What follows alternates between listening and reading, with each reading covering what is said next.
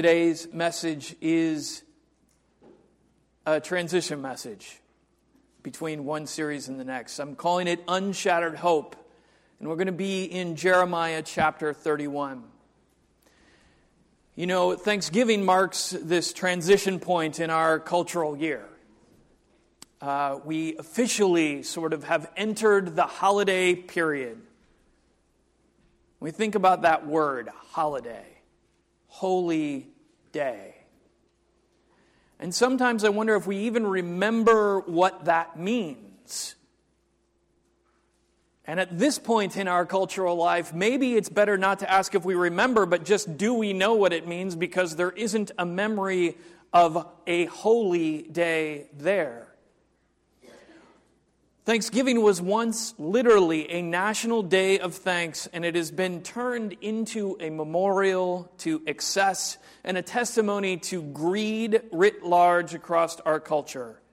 It's become something of a farce, Thanksgiving, as one company has called it. We tolerate our family in order to be able to eat too much of the stuff we know we're not supposed to be eating anyway. We watch football, we get on our personal electronic devices as soon as is practical after the meal to see what's going on, what the best deal is, or who's doing what instead of living in the moment we have and being thankful for what we have. On Thursday, on my way to my grandparents' house, I drove by the Louis Joliet Mall uh, in Joliet. 3:15 in the afternoon. Best Buy's parking lot was full. And so were several other stores. You got to get the best deal. And I must admit, I'm not immune. I didn't go out and freeze standing in line anywhere, but I was up far too late that night online trying to figure out what to get for my three children and could I get a better deal and save myself some money. And outside, the world around us seems to be a teeming mass of chaos. At every turn, things seem to be unraveling, disintegrating, on the verge of collapse. There are wars and rumors of wars, crimes by those in authority, protests, terror, poverty, and apparently in the last day, a person protesting the destruction of life by taking life. How does that make sense? We push aside those who need us, whether next door or around the world, and we worry about ourselves. And in a shattered world, it can be hard to hope. That, that normal, even natural response to the world that we see on the news may well be one of despair. You know, we hear stories of people being depressed around the holidays. We think for just a moment how sad, and we move on to distract ourselves so that we don't become that person. And just as Thanksgiving is sort of this, even in its, all of its modern craziness, a marker of transition from whatever normal is to the holiday, season. This week, today, here at Village Bible Church, is a transition from one sermon series to another, from 1 Samuel and Shattered to an upcoming Christmas series. This is the transition point. But in the broader church, capital C church, the Christian calendar even amidst all of the chaos, turns to the season of Advent. It is actually the beginning of the Christian calendar, not the end.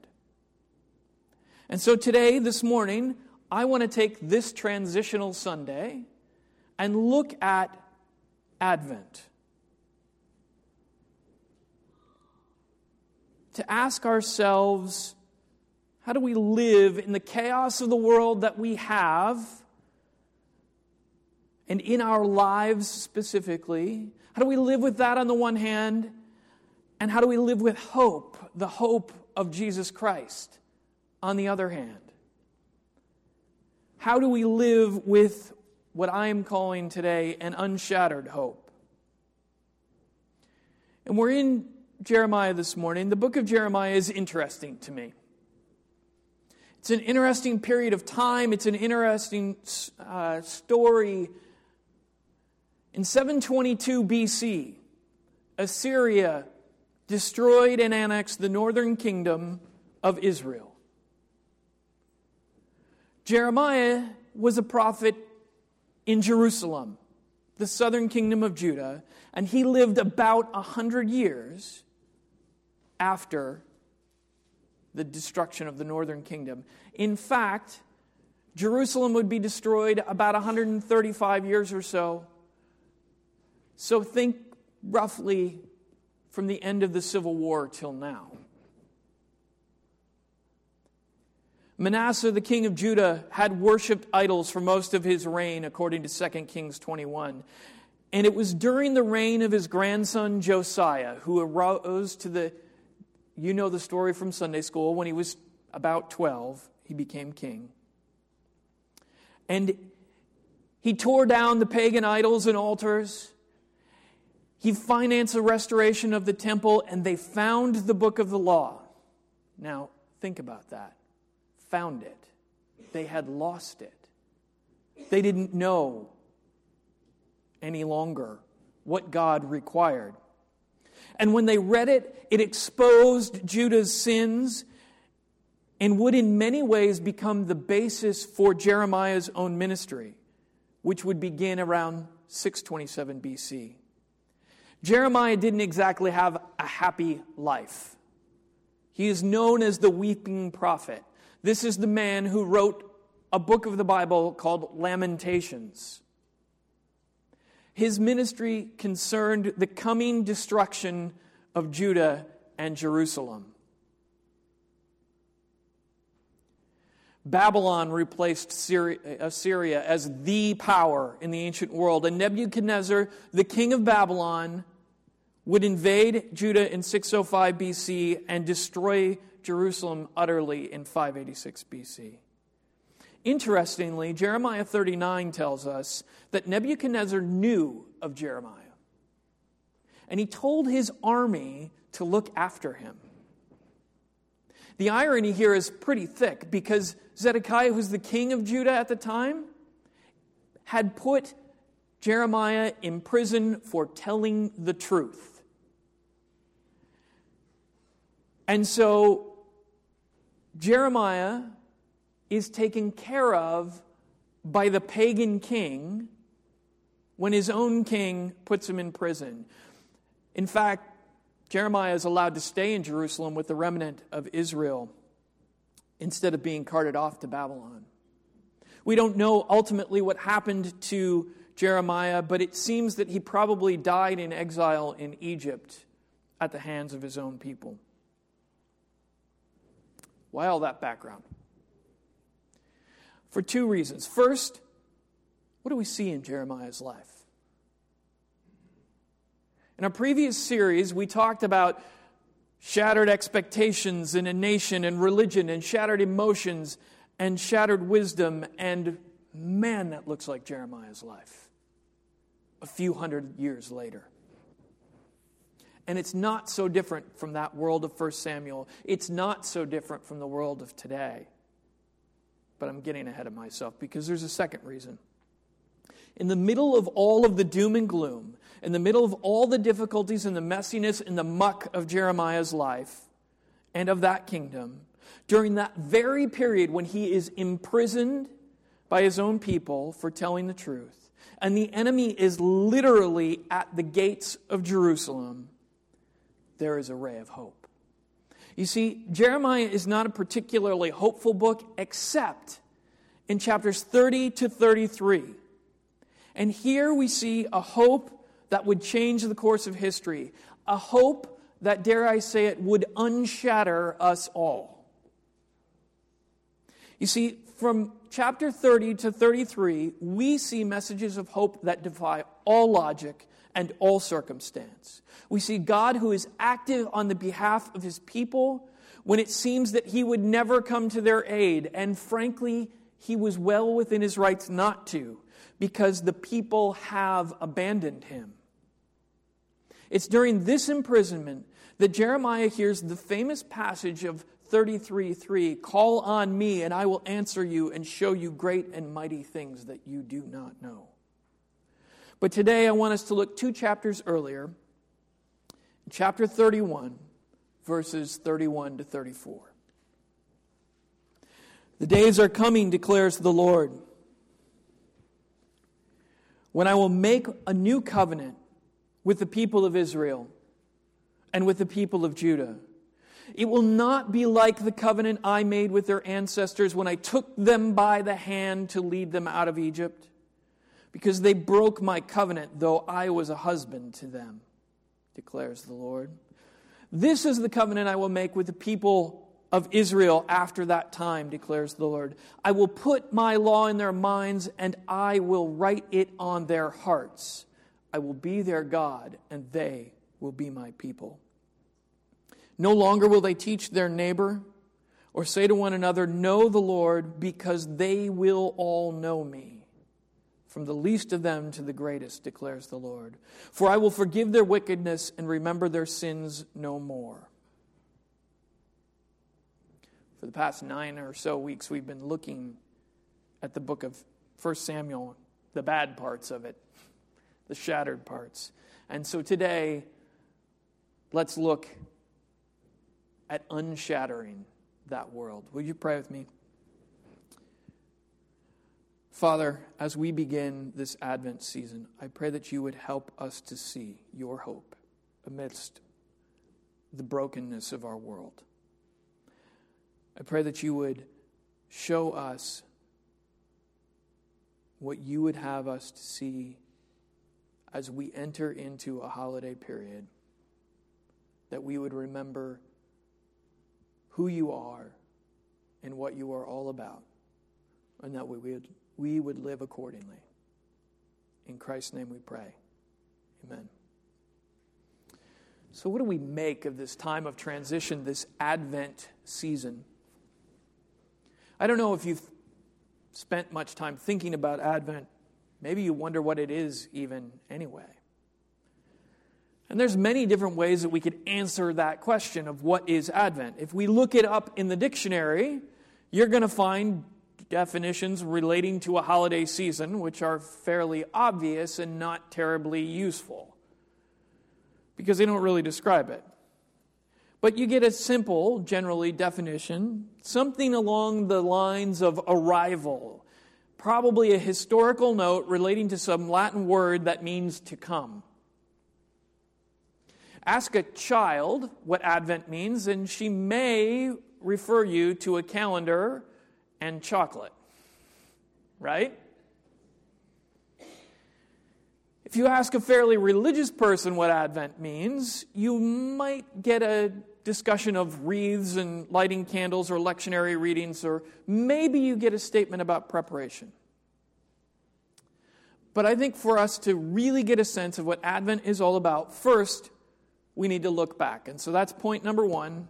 That's not in your outline. Looking back, a shattered covenant and a shattered world. To my mind, Advent is all of those things the wreaths and the calendars, the season of preparation. But when I think of Advent, I feel something much deeper, more profound. To me, Advent is the seemingly paradoxical combination of longing and hope. What is it that we long for, really? And why do we need hope? Why this time? Think about the past series of 1 Samuel, and just like in the early days of Saul's kingdom, we know that there is something not right in the world around us we know that there is supposed to be more, to be better.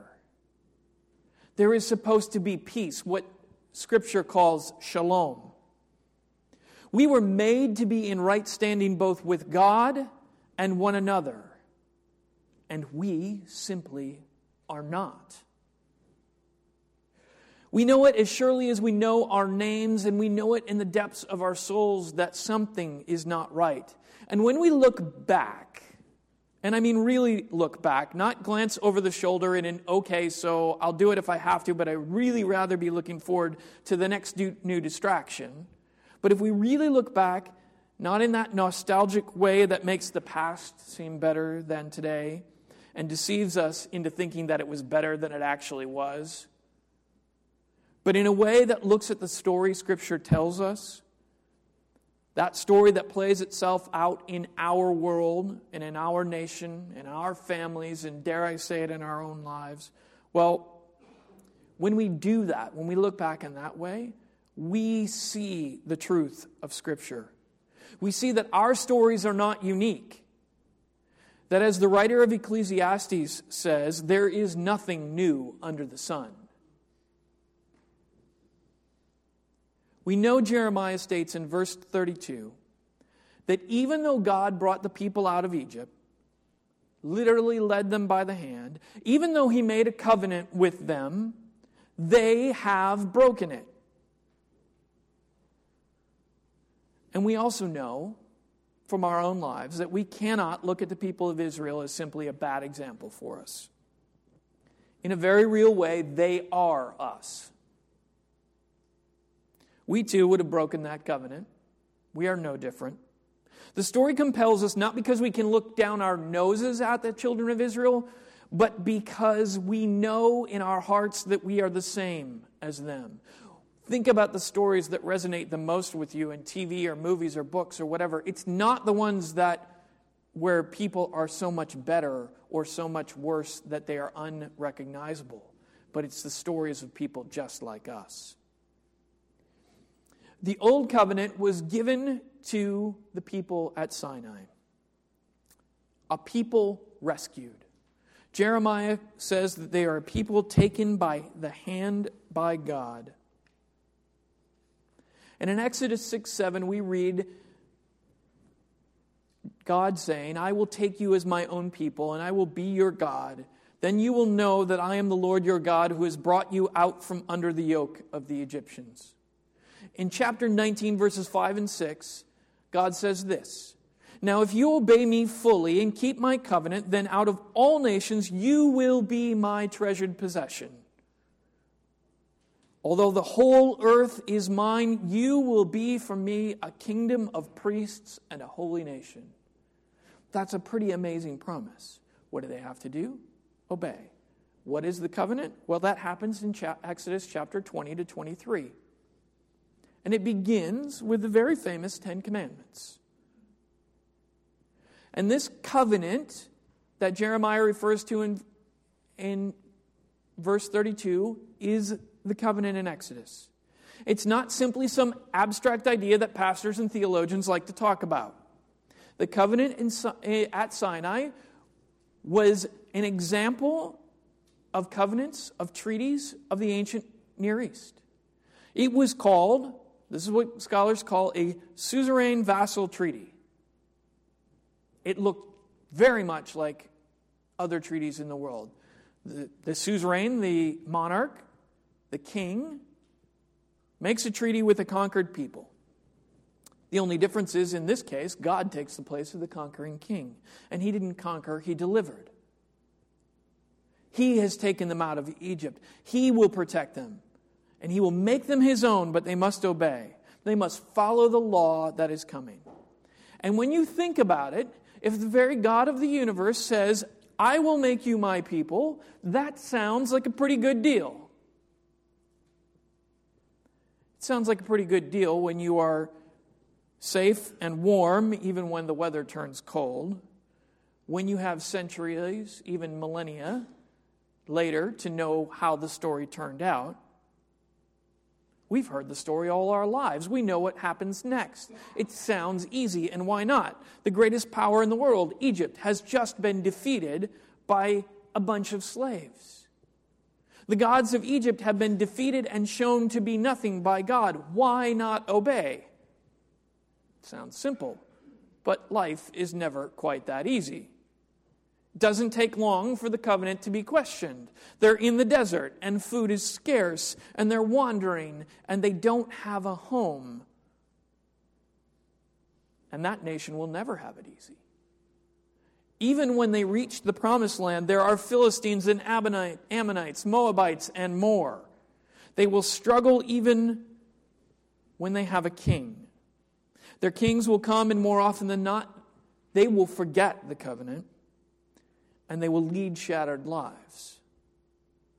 They will live in a shattered nation, nation and practice a shattered religion. And they will make shattered decisions born of shattered expectations and shattered wisdom. And that story is not just Israel's story. Go back to the first 12 chapters of Genesis. We see a shattered world. Earlier covenants with Noah and Abraham in chapters 9 and 12 of Genesis and then covenants will happen again and again with Isaac and Jacob and David.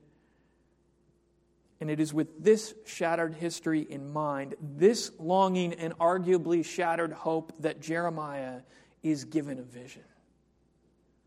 Something new is coming a new covenant and a new hope. And that is the second point. First, we have to look back, and second, we are looking for hope, what I would call a new and shatterproof covenant. You see, the old covenant was based on obedience. The blessings and curses of the old covenant were tied to the obedience of the people. And the people broke the covenant, and God responded within the terms of the treaty. And in fact, it's amazing what we see in the Old Testament. We think of grace as almost purely a New Testament concept, but we see it over and over throughout Scripture. You see, the cycle of Judges, where the people rebel and a judge comes and they repent, and then the people forget and they rebel, and then a judge comes and they repent and repeat. Or 1 Samuel, like we just have gone through no matter how many times God's people mess up, how many times they forget the covenant or willfully violate it, He is there and willing to take them back. That is grace. You see, Jeremiah's own ministry is proof that when a king like Josiah turns back to God and the people are brought back to God, there will be a positive impact. Jeremiah says this covenant is new in verse 33. It's interesting because he doesn't really talk about the content of the covenant, but he talks about the way it operates. In verse 33, he says, I will put it in their minds and write it on their hearts. The old covenant was written on tablets of stone. It was to be read to the people and adjudicated by the priests and the Levites. It was a treaty to be obeyed. And the new covenant makes the nation of priests promised in Exodus 19 a reality. Because the new covenant is within hearts and minds. The Exodus echo is there. I will be their God and they will be my people. God has not changed but he has changed the way that he operates with his people. And this is hope, an unshattered hope, a hope that can stand even in the chaos and the messiness and the muck that so often surrounds us. A hope that makes all of the difference, and that is the heart of Advent. A hope written on our hearts. And as Christians, we look at Jeremiah chapter 31 in its new covenant and we connect immediately to Jeremiah 33, verses 14 to 16. The days are coming, declares the Lord, when I will fulfill the good promise I made to the people of Israel and Judah. In those days and in that time, I will make a righteous branch sprout from David's line. He will do what is just and right in the land. In those days, Judah will be saved and Jerusalem will live in safety. This is the name by which it will be called the Lord our righteous Savior. The Jews of Jeremiah's time would have seen a connection as well between chapter 31 and, and 33, but probably not in the way that we do. It would take some 600 years before that connection would be made clear. And it would take Jesus himself to tell us during the Last Supper this covenant, this cup is the new covenant in my blood, which is poured out for you in Luke 22. And it would take him talking to two people on the road to Emmaus who didn't even know who he was, and he would tell them all of the things that Scripture said concerning himself. And that is the heart of Advent. The new covenant is not just another treaty. It is not God giving up on the first go around because he was very tired of dealing with our failure and because he decided that the first draft didn't work out. I'm a writer. I know how that works. You write the first draft and you say, nope, doesn't work. Toss it, come out with a new one. That's not what God is saying. The new covenant supersedes the old because it fulfills the promise of the old in a surprising and complete way. When we read the book of Hebrews in chapters 8 and 9, we, show, we see that Jesus is the fulfillment of the new covenant. He is the new and great high priest. Advent signifies the arrival of the new covenant that cannot be broken because its fulfillment does not rest on us. You see, God Himself has taken up both sides of the covenant. And when God is both the king and the son, the sacrifice, both sides of the treaty are upheld and they cannot be shattered. He puts the pieces back together because we have not we could not and we would not do it on our own. And that is Advent. So, if Advent is, in its ultimate sense, the announcement of the new covenant, what does that look like? What should we see? What should we do?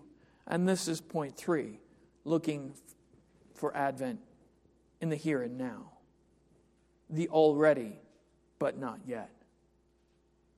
In verse 34 of Jeremiah 31, we read, No longer will they teach their neighbor or say to one another, Know the Lord, because they will all know me. From the least of them to the greatest, declares the Lord, for I will forgive their wickedness, and I will remember their sins no more. It's a beautiful promise, but Advent reminds us not only that the new covenant is promised, but that we are in an in between time. Jeremiah's prophecy does not simply say that the new covenant will be written on our hearts, it says that it will fundamentally change things. It says that we will not need to teach, that we will know. And it seems as we look around in the chaos of our world, that that time has not yet come to the pass. Because we still do need to teach one another, and not everyone does know God. So, what do we do with this? We look at our own hearts and we see our own flaws. We see the chaos in the world around us, and all too often, we have to continue picking up the pieces of the shattered lives around us, sometimes even our own. What do we do? Because the new covenant promises peace, and yet there is war. It promises oneness with God, who often seems very distant from us. As distant as God must have seemed to Jeremiah, imprisoned by his king, surrounded by his enemies, with little hope other than the word of a God he could not see. Not so different from us, I would say. So perhaps we're looking at this verse wrong when we wonder why we do not feel changed. Perhaps we're looking at it long, wrong when we look at the shattered remains of the lives that we aspired to and those around us and say, What gives? You see, because I think that what God is telling Jeremiah here is not that all people will know him, but that his people will know him. The Holy Spirit will teach them. In Ezekiel 34, verses 26 and 27, God promises a new spirit. God's Holy Spirit will make it possible for his people, for us, to follow him. And Jesus echoes this promise in John 14, 15 to 17, where he promises to ask the Father to send the Spirit. A Spirit the world, he says, cannot receive because they're not looking for him and they can't recognize him even if they were. And further, when we stop and think about it, while we don't always do what we want, as believers, when we sin, the Spirit continues to press on us. No matter if we are great or small, young or old. How often have you followed after your own will, your own desires, while ignoring that still small voice of the Spirit who never ceases to whisper deep within, convicting us of the truth of what is right, of what being with God is actually all about? I know I have. I have actively resisted what the Spirit says to me, and I've known it full well. The Spirit speaks to us in the words of Scripture and through the words of His people. And He is the voice of God in our hearts as believers that we cannot shake, even when we want to. We can ignore Him for a while, but He will always come around. You see, we are forgiven because of Christ, and in Christ, that new covenant is fulfilled, and the Spirit writes that covenant on our hearts. And the question we have to ask ourselves is simple Are we listening? Are we willing to listen? It's a question that sometimes I honestly don't want to face. But even so, even with the idea that the Spirit has written that covenant on my heart. I know, we know that there is more. That the peace the angels proclaimed to shepherds in a field somewhere in Israel was not meant to be a merely internal peace, but a real, live, lived out, in the world we live in sort of a peace. The picture of God's kingdom in Scripture is not simply one of inner calm amidst chaos, but actual, honest to goodness coming of God among us, a peace unlike any we could know, a peace that says senseless killings and senseless deaths and poverty and disease are not the way that it is supposed to be. So, what does Advent say to that? You see, Advent is not yet Christmas. Advent is the season of preparation, of longing for renewed hope. Jesus is not yet here. The incarnation is on the doorstep, but the door is not yet open. And this is the part I don't like. But is the part that is nevertheless, it always rings true to me. We live in the in between time. Church tradition tells me that the time of Advent is the time of preparation. We prepare our hearts for the coming of the Messiah, for the birth of Jesus and his awaited second coming. There is something terribly fitting, then, I think, that Advent occurs in conjunction with, or probably more accurate, accurately at this point, at the same time as our cultural obsession with things. The irony of starting the season of Advent on the same weekend in which we get up at ridiculous hours to stand in line for the best deal on the latest What's It that we simply have to have is not lost on me. Because we are all longing for something to fill us up. And every year at this time, we try something new. Every year, it's the same. And every year, the church tells us quietly something is coming. And the church says it's the same something every year. It is the same thing that we ignore year in and year out. And of course, it is not really a something, but a someone. I long for something more than the stuff, a something to come and to rescue me from the inanity of it all. To show me a way to be in the world that is right and true, to save me. This is my longing, and I know I am not alone. You see, we are caught in the in between time, the already but not yet of the Advent season. Between the incarnation and the second coming, between fulfillment begun and fulfillment accomplished. So today, as we set out at the start of Advent season, I would ask that we set aside a moment from the hustle and bustle and contemplate just what it is we're longing for, really longing for. What are those around you longing for? Because all of the stuff in the world can't get you or anyone else there. What would happen if this Christmas season, this Advent, we stopped to ask how it is we are to prepare for the coming of the Messiah, the fulfillment of the new covenant? What if we stopped looking to fill the holes in our lives with stuff and started looking to fill it with the only thing that can ever take up that space? that gaping wound? What if we were to set aside time and energy to prepare our hearts for the coming Christ? Would we know peace then? Would our families and our friends notice a difference in us? What would happen if between now and Christmas it's 26 days? What if we decided not to fight imaginary battles over Starbucks cups and whether or not somebody said Merry Christmas to us in a store that doesn't care about Christmas anyway because all they want is our money? What if instead we lived as if the new covenant was actually written in our hearts? And I must admit that it's hard because it's more than a little bit frightening to contemplate. You know why?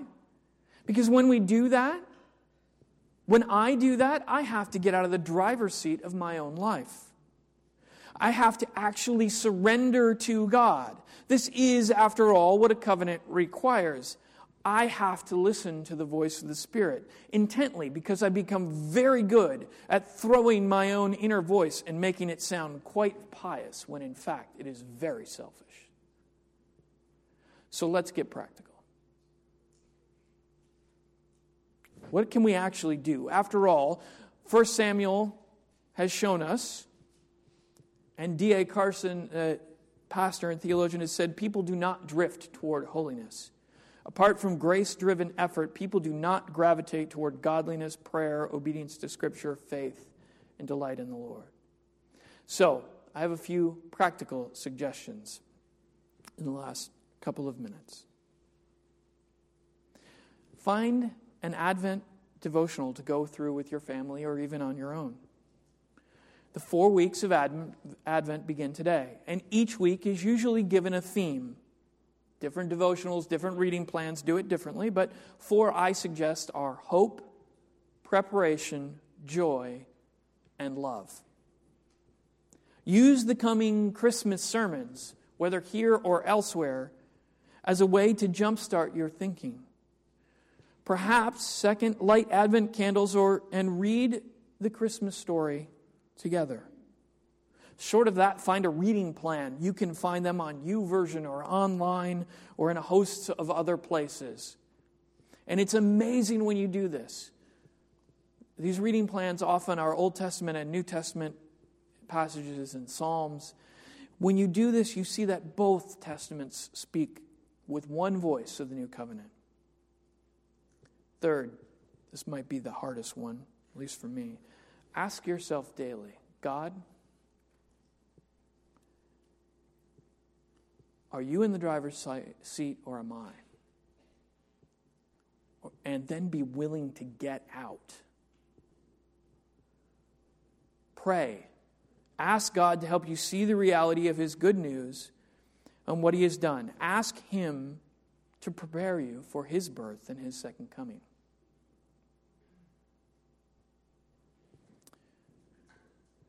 How about this one? This is the hard one. How about this? We act like him toward others. Start with those closest to you. Because this is the time of year when expectations and stress, stress levels keep going up and up and up, and they get the best of us, and our fuses get short, and we snap, and we get irritated and aggravated, and we lash out when we know better, and we're slow to apologize and to accept the blame that we know is rightfully ours. We are to model Christ to all. I told you I was supposed to be here at the beginning of October. I was not able to be here because that Sunday I was in the hospital. I got sick with what I thought was the flu and ended up on Thursday afternoon in the hospital and didn't get out till Sunday. And you know when you sort of know something's wrong, but you don't want to know something's wrong because then you have to actually deal with it? That's what it was for me. And so some of you know this, but most of you probably don't. I had gone to the doctor on Tuesday, done some blood work. I ended up going back on Thursday, and the new doctor said, I can rerun these tests, but I know what I'm going to see. Your blood sugars are going to be worse, and they're going to rerun these tests when you go to the, the ER anyway. She said, You're going to the ER right now. So my wife drove me over there, and by this time it was the, the vomiting was getting nasty because I hadn't eaten in four days, five days. And I got admitted, and I saw a doctor for a few minutes. And sometime later, he came back, and I have no idea how long it was because I was sort of incoherent at that point. And he said, Well, I hate to be the bearer of bad news, but you are diabetic. It's not exactly what I was looking for at almost 44 years old. What do you mean I'm almost diabetic? And so I, sp- er, I spent four days in the hospital. And on Thursday night, my wife is texting Rachel Eastman, who's a friend of ours from the Sugar Grove campus. Their nine year old daughter is type 1 diabetic. She is on an insulin pump. And so Loretta's texting Rachel, and I told her, Tell Rachel that Lydia is going to have to be my teacher now. And she got a text back, Well, I've already talked to Lydia, and she's already said she's writing you a letter of all the things you need to do. And a week later, I got a care package, and I got this letter from a nine year old girl Dear Mr. O'Brien, hello. I heard you have type 1 diabetes. I brought you something the bars are granola bar kind of things, and juice bar and juice boxes are for your lows or to snack on. The other stuff is for diabetes. It was stuff like gauze pads and a box to put needles in and things like that. How are you feeling? How long did you stay in the hospital? How are your blood sugars? Nine years old. Do you understand it? One very helpful thing that I have is a Dexcom. It checks my blood sugars every five minutes! Exclamation point. It's really nice. May, maybe your insurance company will let you have one soon. Her father is an insurance agent. Just saying. Are you on a pump or do you take shots? I'm on a pump and it's really fun and nice because you get to press a lot of buttons. My brothers sometimes do it and they love it. If you're really stressed out, here's a really good verse for you to remember. So don't worry about tomorrow, for tomorrow will bring its own worries. Today's trouble is enough for today. Matthew 6:34. Well, I hope you have a great day. Oh, and remember God did this all for a reason, like he gave me diabetes for a reason, and I still haven't figured it out. Well, bye, love Lydia. I read that letter for a very important reason. Because, one, that kid gets it, which is a testimony to her parents, but also to God working in a nine year old kid. If we want to model Christ, I told the elders the, the very first night I was able to be back at a meeting, you want to know what Jesus looks like? He looks like that nine year old girl who was willing to take the time, and the effort to reach out to me, a friend of her parents, because of something that I was going through. When we do that, when we get ourselves out of the driver's seat, we show Christ to the world around us. You know, there's a statement that's often heard preach the gospel, if necessary, use words. It's often attributed to St. Francis of Assisi. I have my doubts that he actually said it. I understand the sentiment because our actions are more powerful than our words often. And it's true as far as it goes. But Christianity is a religion of words. And you know what? The words of this nine year old girl mean something to me. And the words of Scripture and the Word, Jesus Christ Himself, mean something. For the record, Francis of Assisi was a preacher. He left a life of wealth in order to preach to the poor. And in 1219, according to church tradition, he crossed enemy lines to preach to a Muslim sultan in Egypt, attempting to convert him.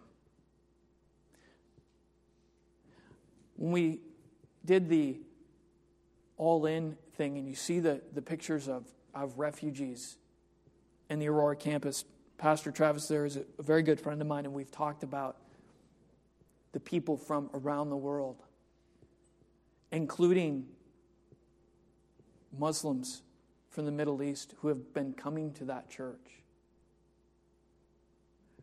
What we say matters, and how we say it matters, and what we do matters. We don't get to separate those things.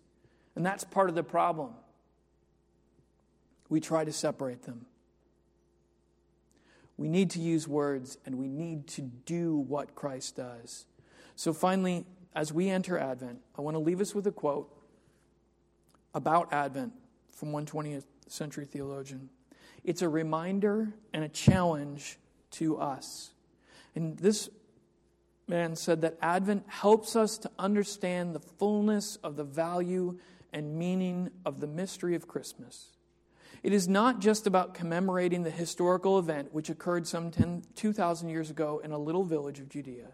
Instead, we must understand that our whole life should be an Advent in vigilant expectation of Christ's final coming, to prepare our hearts to welcome the Lord who, as we say in the Creed, will come one day to judge the living and the dead.